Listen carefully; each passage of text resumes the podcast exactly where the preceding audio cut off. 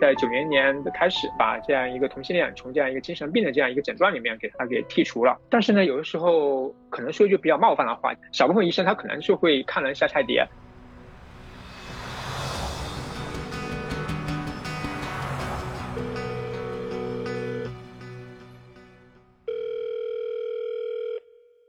你好，这里是微光斯坦尼。前几天微博看到了一个性取向心理治疗乱象揭秘的视频，感觉说出了大部分的性少数群体的心里话，应该看过心理医生的性少数群体都会有同感。今天我们有幸邀请到了视频的作者，同样也是一位医生，方琦医生，来跟大家一起聊一聊。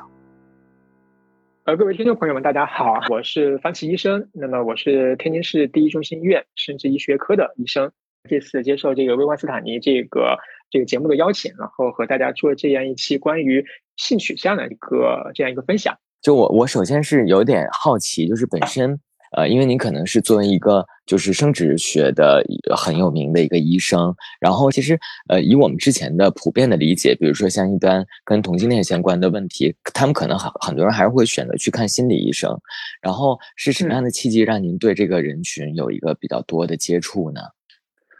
呃，是这样的，就是因为我们生殖科的话，其实它的主要的这个专业方向是这个辅助生殖啊，就比如说我们平时常听的像试管婴儿啊之类的啊，主要是这些。但是呢，因为呃这个就是我们生殖科它也它分为呃就是那个专门接诊这个女病人的这样一个女大夫和专门接诊这个男性患者的这样一个男大夫。那么所以比如说我平时那些患者呢，他们除了就是有部分人他们是有他他们是因为是有这个生育上的困惑之外，那么可能还会有一些人，比如说他会有说性功能这块他会有些困惑的。然后呢，就是说在那个这部分人群之中，那么有一部分患者，那么他们就是呃可能在就是在这个诊疗过程中啊，他们就会告诉我啊，他们的性取向呃其实是这个同性啊。因为可能有些时候在就是说在某些疾病诊断的时候，我可能会需要问到一下这个东西，所以呢。那么在线上的话呢，这个可能就更多了，嗯，呃，因为就是可能跟生殖相关嘛，嗯，那所以他们也会聊到，比如说他们一些出柜的过程啊，就也会聊到这些，是吗？呃，出柜的过程，我觉得是因为我在就是在自媒体平台，比如说在微博呀、啊，在 B 站啊，对吧？有时候会分享一些，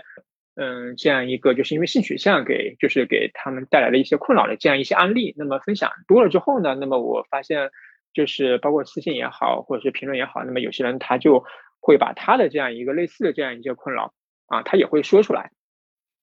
明白明白。然后呃，因为其实我之前啊也有好多粉丝是就会跟我说，比如说他们在跟父母出柜之后，嗯、然后很多父母会带他们去看医生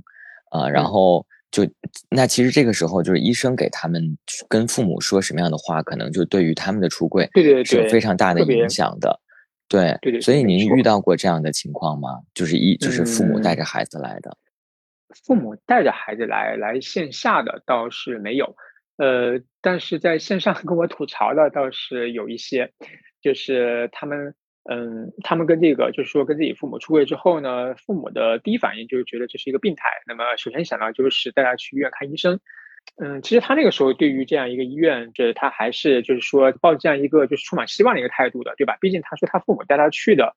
呃，我现在说的这个案例啊，就是那个朋友他说他父母带他去的是其实是他们市里的一家很有名的三甲医院啊，也是他们市里面呃就是屈指可数的拥有这个心理科门诊的医院，所以他所以他当时还是。就诊过程抱着很大希望呢，他是希望就是说那边心理科的医生至少能够给他有这样一个呃，等于说是有一个背书吧，至少能够对他父母能有一个开导、嗯、但是呢他说他的这个整个就诊的这个经历让他特别特别气愤啊，因为他说他当时去了之后，那么嗯，那个医生首先是让他不要进不要进诊室，然后是让他的父母先进诊室，然后呢在诊室里面跟他父母聊了很久，后来呃，就是才让他进去啊。进去之后呢，就是父母当时就跟他说，这种情况其实是可以改正的啊，你要相信医生什么什么之类的。所以他当时就懵了，他就觉得好像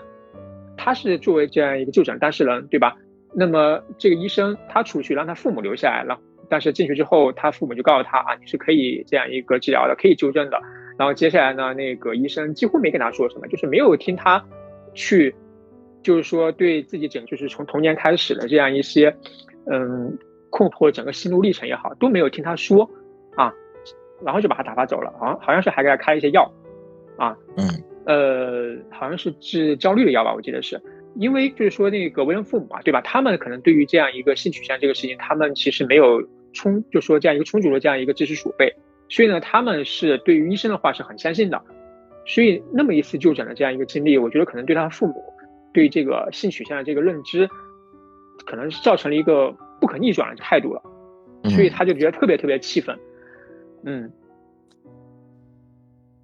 是，所以其实我之所以就是刚才聊到这个，也是因为我发现了，就是通过不同的粉丝的经历过程当中，我发现现在其实是并不是所有医生都会给家长一个正确的引导啊、呃，然后所以就是就也是想通过您这边呃了解一下，比如说从医学或者科学的认知上，对于同志群体的一个演变的过程。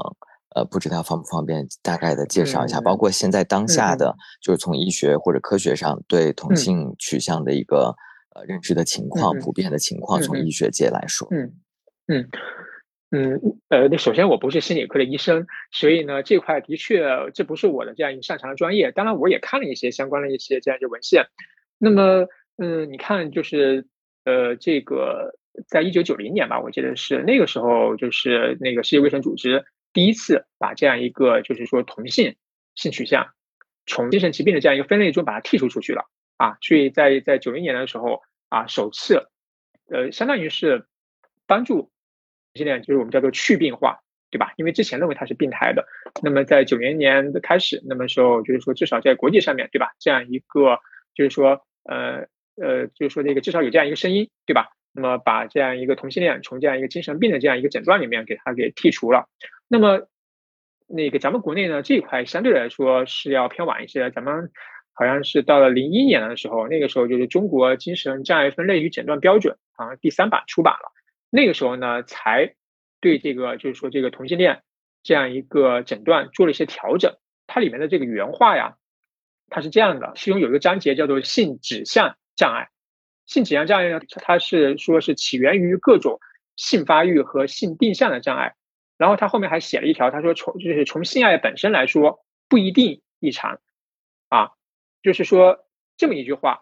那么就是说相当于是大家现在经常说啊，把这个同性恋去病化。他后面还有一些补充，那么虽然说你的这个就是说这样一个性取向不同它不一定异常，但是呢如果因为性发育或者是说性定向障碍，那么导致说你在这个就是说整个生活中你会感到焦虑、抑郁，对吧？内心痛苦等等等等，会出现这些症状的时候，那么它仍然属于性指向障碍。所以在我们看来，就是它是其实它没有完全把同性性取向这个完全从疾病里给摘出来，没有，它只是用了一句比较快、比较活泛的一句话啊，它就它它就加了一句，就是性爱从性爱本身来说不一定异常，只感到焦虑、抑郁、内心痛苦等等等等，那么这就属于。性指向障碍了，就是说这个东西，就是说在临床中怎么去，就是说怎么去解读，怎么去这样一个，就是说去这个应用，那又是一回事儿。因为比如说有一部分的心理科的医生，那么举个例子，他可能自己有孩子，对吧？那么如果他的孩子也是，就是说，比如说，就是说这个性取向发生了这样一个偏就呃呃，怎么说这个这个比较偏差，就比如他性取向跟一般男生不一样，对吧？比如他喜欢同性。那么首先他自己能接受吗？这是一个很大的一个问题。如果他自己潜意识里他是完全不能接受的，那么他的这样一个态度有可能会带到他的临床工作中去，尽管他自己心里知道，对吧？教科书上已经对这个做出调整了，对吧？其实也是人之常情。嗯，所以可能也就会导致了，就是像刚才咱们聊到的，就是现在的很多医生、嗯就是他还是会，即便是三甲医院的医生，他可能还就还是会每个医生因人而异，就并不是每个医生都会给出一个很正向的引导。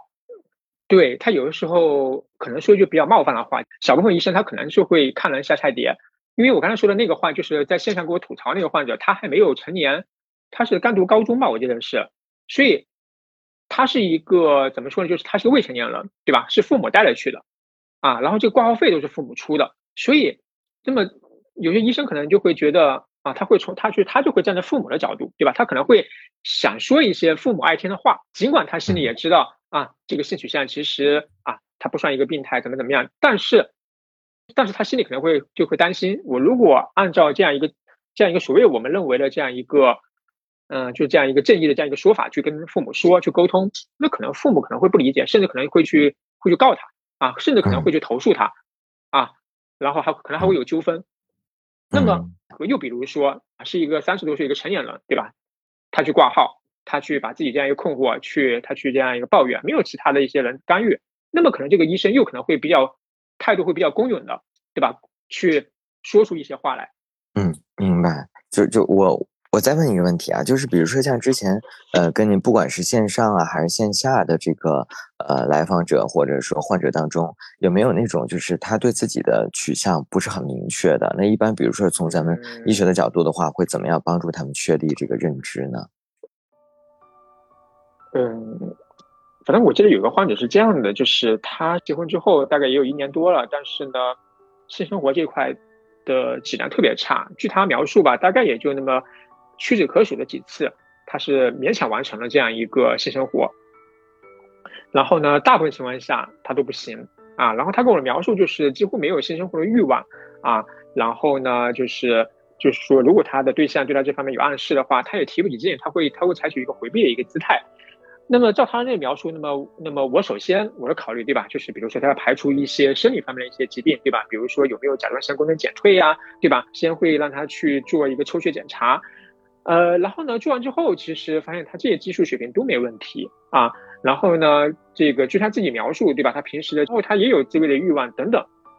那么再细问的时候呢，他就在这样一个无意中啊，比较随意的，他就说出了一句话，他说，他说，他说，其实他说，他说他跟有一些这个男生还是可以的啊。他这么一说的时候，然后再去追问啊，他说其实，嗯、呃，他有这样一个就是。呃，发生关系的男性朋友啊，他说他跟他其实还是挺和谐的，啊，我就然后我就问他说，你觉得你的性取向，呃，就是说是这样一个同性性取向吗？他说从来没有，就是说去这个，就是说刻意的去想这个问题啊，因为他的意识里就是他就觉得到这个年纪，对吧，跟女生结婚是应该的啊，那么然后跟然后呢，就是说跟这个女生同房也是应该的，所以说他因为。他不能和这个女生睡，他会很焦虑，觉得自己不正常。如果他没有撒谎的话，那么可能有一些，就是说有些朋友他可能对于自己性取向这个事情，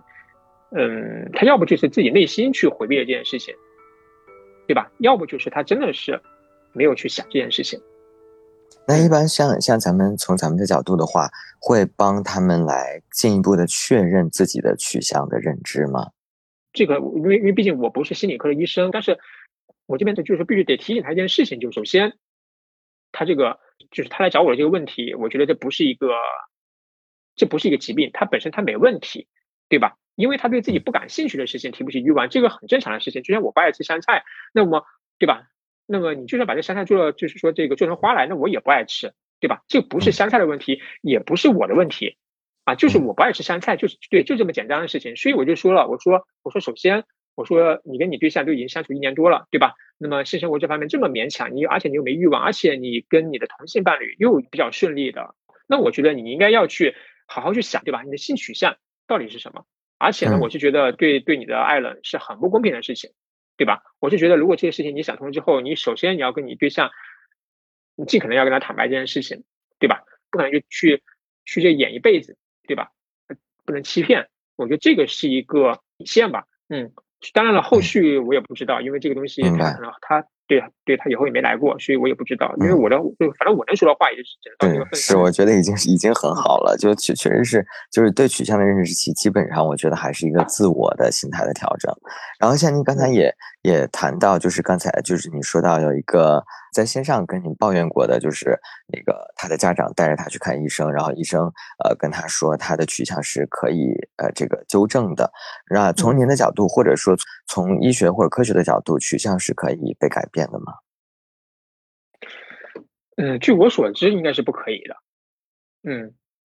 据我所知应该是不可以的。当然这个前提是他的性取向的确是，对吧？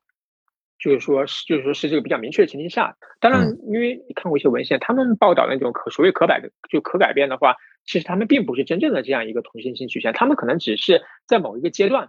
可能对于同性就是可能会就是稍微的会有一点兴趣，呃，但是呢过了这个阶段之后，其实他就自然而然的同时这样一个取就是他他该有的这样一个取向里面去了，所以那个只是一个展示过度的这样一个嗯，所以这个所以这个就是比如可以解释，比如说我们在读小学啊初中的时候，你可能对于同性对吧，可能会对某一个同性你可能会特别有好感，但是那个不代表你就是同性性取向，因为这个性取向这个东西它是个持续状态。的确我这边有一些就是有一些私信，他们可能还是一些初中生，他们就会跟我咨询，他说哎，他说他对于他的这个同桌啊谁谁谁啊觉得他特别好啊，所以他首先就就担心，他说哎，他说我是不是这个性取向是同性啊啊，他们首先就会这样问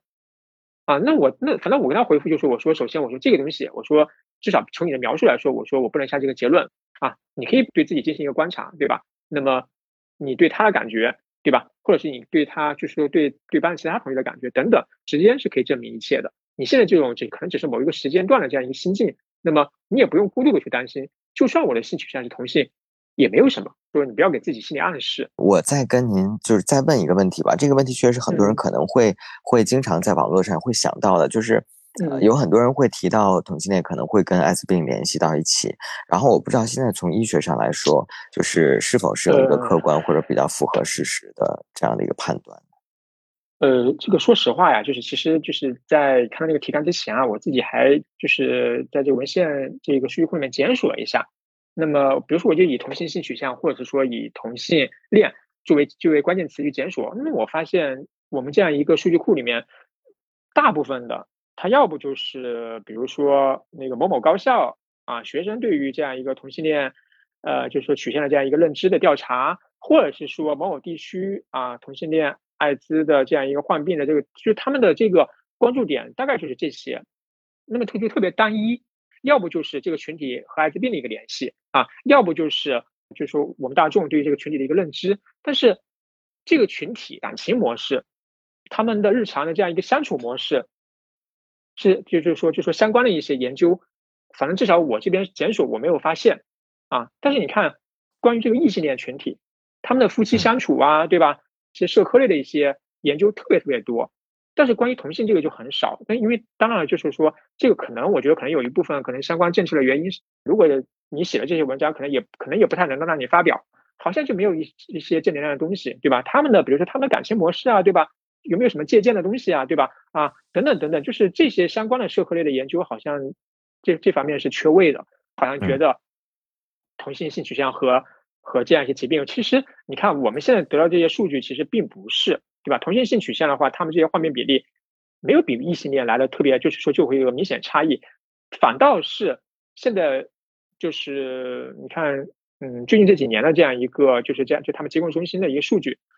这样就是说这样一个艾滋的这样一个一个高发群体反而是老年群体，可能现在这倒是一个更需要关注的一个问题了，因为现在老年人的性需求的确是这样一个相对来说处于一个压制的一个状态啊，不应该每次就是只要是艾滋病的这个相关话题就会这个不自主的去联想到同性这些东西。明白，所以是不是可以说就是从严格上来讲、嗯、其实危险性行为是容易导致 H I V 的，而不是说同性或者异性就没有一个必必然的联系。对，谢谢方老师。我们今天呢也邀请到了身为彩虹群体一员的 Cruise 来和我们一起聊一聊他自己的故事和遇到的困惑。呃，方老师好，斯坦你好，然后我 Cruise 是个九零后，嗯，目前的话刚刚工作了两三年，然后也是去年时候刚刚跟家里出柜的。那你是大概是呃在什么年纪的时候确定了自己的性取向？然后你当时大概是一个自己心里是一个当时什么样的状态呢？你还记得吗？嗯，这个印象很深，就是我确认时间的话，应该还是在是在大学的时候。其实我自己的一个确认认知过程其实还是比较奇怪的，就是我在以前的话，其实对这样的一个群体，其实在上大学之前的话认知不是很多，然后周围的话其实这样的朋友也几乎没有，所以说但是因为其实虽然说周围的人没有吧，但是还多少都有了解过，但是当时的话我也没有太觉得哎这样的一个群体有什么样的疑义或者是不一样，就是当时也是自己里面就认可这样的一个群体的，但是当时就认为自己可能不是这样的一个群体当中一份子。就是真正确认自己的时候，应该是在大学的时候。其实我是被剧给掰弯的，就是或者是自己认知的这样的情况。就是因为那个时候可能正好呃考完试就想去看看剧、刷刷剧，然后当时的话就是问了我一个朋友，一个女性的朋友，就是有什么最近有什么比较好看的剧，然后她其实都推荐了我几部那个当时比较火的一个台剧，比如像《一年生》或者是像《为爱所困》之类的，她说很好看，然后我就去看了。然后当时我一看，哎，是主要是讲是两个男生之间的故事，但是我当时也没有觉得嗯有什么比较奇怪的，然后也就看了，就就会觉得哎，觉得男生之间原来也是可以有，可能也有这样的，可以有这样的一个感情。在看了剧之后，然后也后来也去深度的了解了一下这个群体，就是可能也思考过，哎，我有没有可能也是这样的一类人？因为我对他本身不是很排斥嘛，所以说就慢慢的自己去思考，然后就慢慢的觉得自己可能就是这样的一个群体的人。后来的话，就是通过就是去接触啊，或者是后期的一个嗯和对象相处，然后就是接受了自己的这样的一个情况。明白，所以其实应该是通过一个外界，然后让你自己的认知比较明确，是吧？你会不会比如说看过这个剧之后，然后或者确定自己的认知之后，再回想自己过过往的成长过程当中，其实发现自己早就是这样的一个趋向，会这样吗？其实我觉得就是因为我一直就是对一些事物的话，就会觉得都是认可，或者是觉得它它都是有因果的。我觉得光看剧去把自己去掰弯也好，或者是转移这样的一个方向，我觉得它其实不是太可能的。因为如果你不不喜欢这个群体，或者是觉得这个觉得自己不适应或者不舒服，你是不可能去接受的。就是我就是在后来自己就是去认知的过程中，觉得这个只是一个起点。其实也许在很早以前，自己可能就已经对这样的一个群体，或者是自己本身就是这样的一个取向。对，因为你刚才也提到，就是跟父母出柜嘛，因为我记得对就之前你跟我联系的时候，也是跟父母出柜的事情。当时是一个什么样的契机想到跟父母出柜呢？嗯，其实我出柜的过程其实很突然，其实我也很冲动。其实我觉得我这样做也不太建议其他的一些就是想要出柜的朋友这么做，因为是这样子，就是我嗯工作之后的话，父母的朋友和一些亲戚其实也是一直在给我介绍，但是我因为自己知道自己这样的一个身份，然后也就一直去以各种理由去推脱吧。但是一一两年一直是这样子，然后中中间的话也为了配合，就是可能会见过一两个人，但是见完之后就不联系了。就父母觉得，呃，怎么会是这样的一个情况？几乎每周都会问，就是一周当中几天都在问这个问题。就是突然就是就出柜当天的吧，就是当天就和我爸在一起，然后不知道为什么。我也记不得原因了，就是突然又问到了这个事情，就说让我一定要说出原因，可能也是当时就心里面实在是呃被逼问的，就是受不了了，没挺过去，然后说出了自己的一个真实的情况。他们当时是什么反应？嗯，完全不能接受吧。就是我爸和我妈的反应应该是不一样的。就是我爸，嗯，基本上只要我一回家就找我聊天，就是跟我问我能不能改，或者是把他的想法啊什么就告诉我，就是这样，天天就可能说想给我洗脑。然后我妈妈的话就是是我爸告诉她的，然后知道后情绪就一直不稳定，一直哭，然后几天也不吃饭，然后后来的话因为不吃饭身体也不好，还去了医院检查。我有一天实在是嗯忍忍不住了，就是也给找她聊嘛，跟她说我的情况，因为我们我和我爸妈的关系也是比较好的，所以说经常也会聊。但是但是我发现我跟她聊了之后，她聊着聊着又哭了，然后身体又不好，就是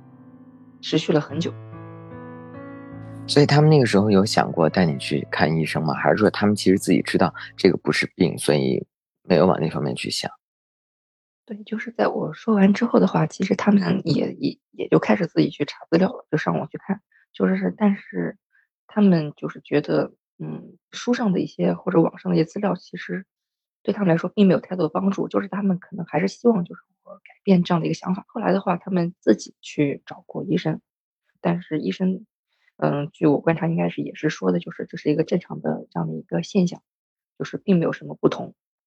就是他们看完嗯书和医生之后，但我觉得跟方医生刚才说的是一样，就是觉得医生讲的这些东西并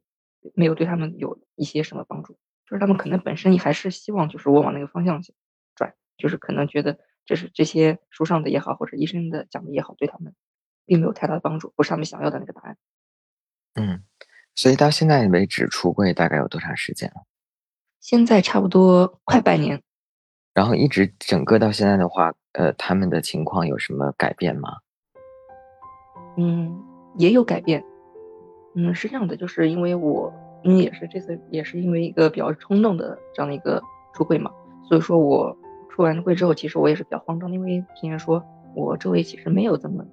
多的人可以去帮助我这样的一个群体，然后正好那个时候也也很幸运吧，就是看到了斯坦尼尼的短视频，然后我就觉得还是有一些比较好的一些建议的，然后我也是去跟父母这样去讲，就是首先的话也是端正自己的态度吧，就是表明这样自己的一个身份，很就是表示自己肯定是赶不过来的，就是让父母就是一定要接受。其实父母，我觉得父母是会抓住这样的一个机会去不停的去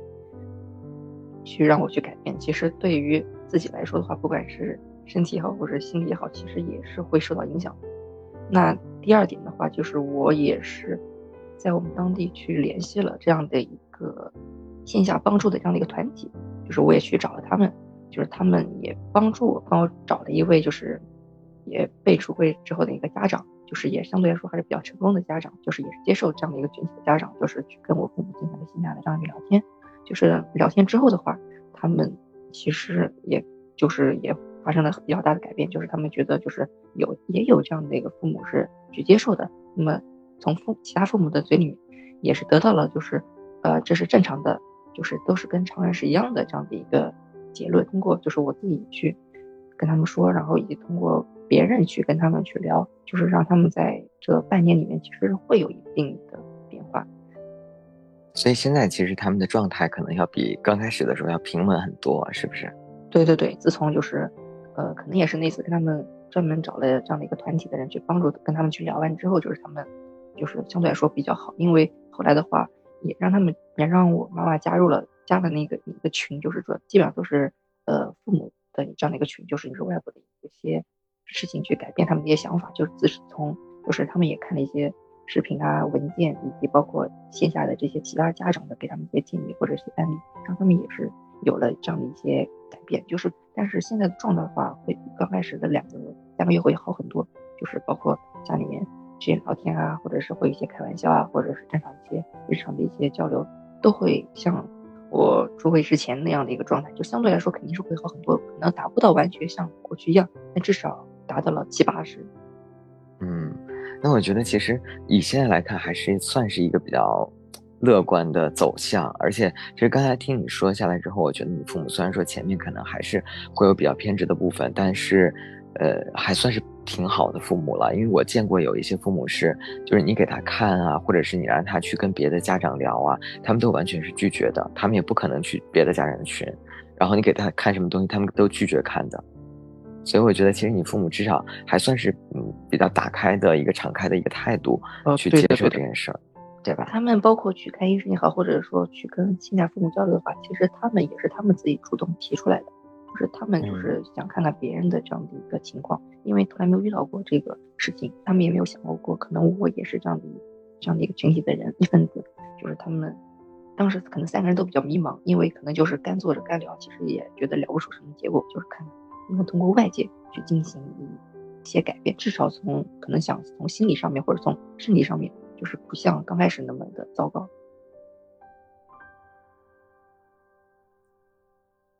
非常感谢方老师和 Cruise 带来了各自的分享。下期节目我们也会围绕当发现自己的性取向不同时，如何调整自己的心态，关于出柜的一些经验和小建议，以及出柜以后如何处理跟父母之间的关系等这些问题展开讨论。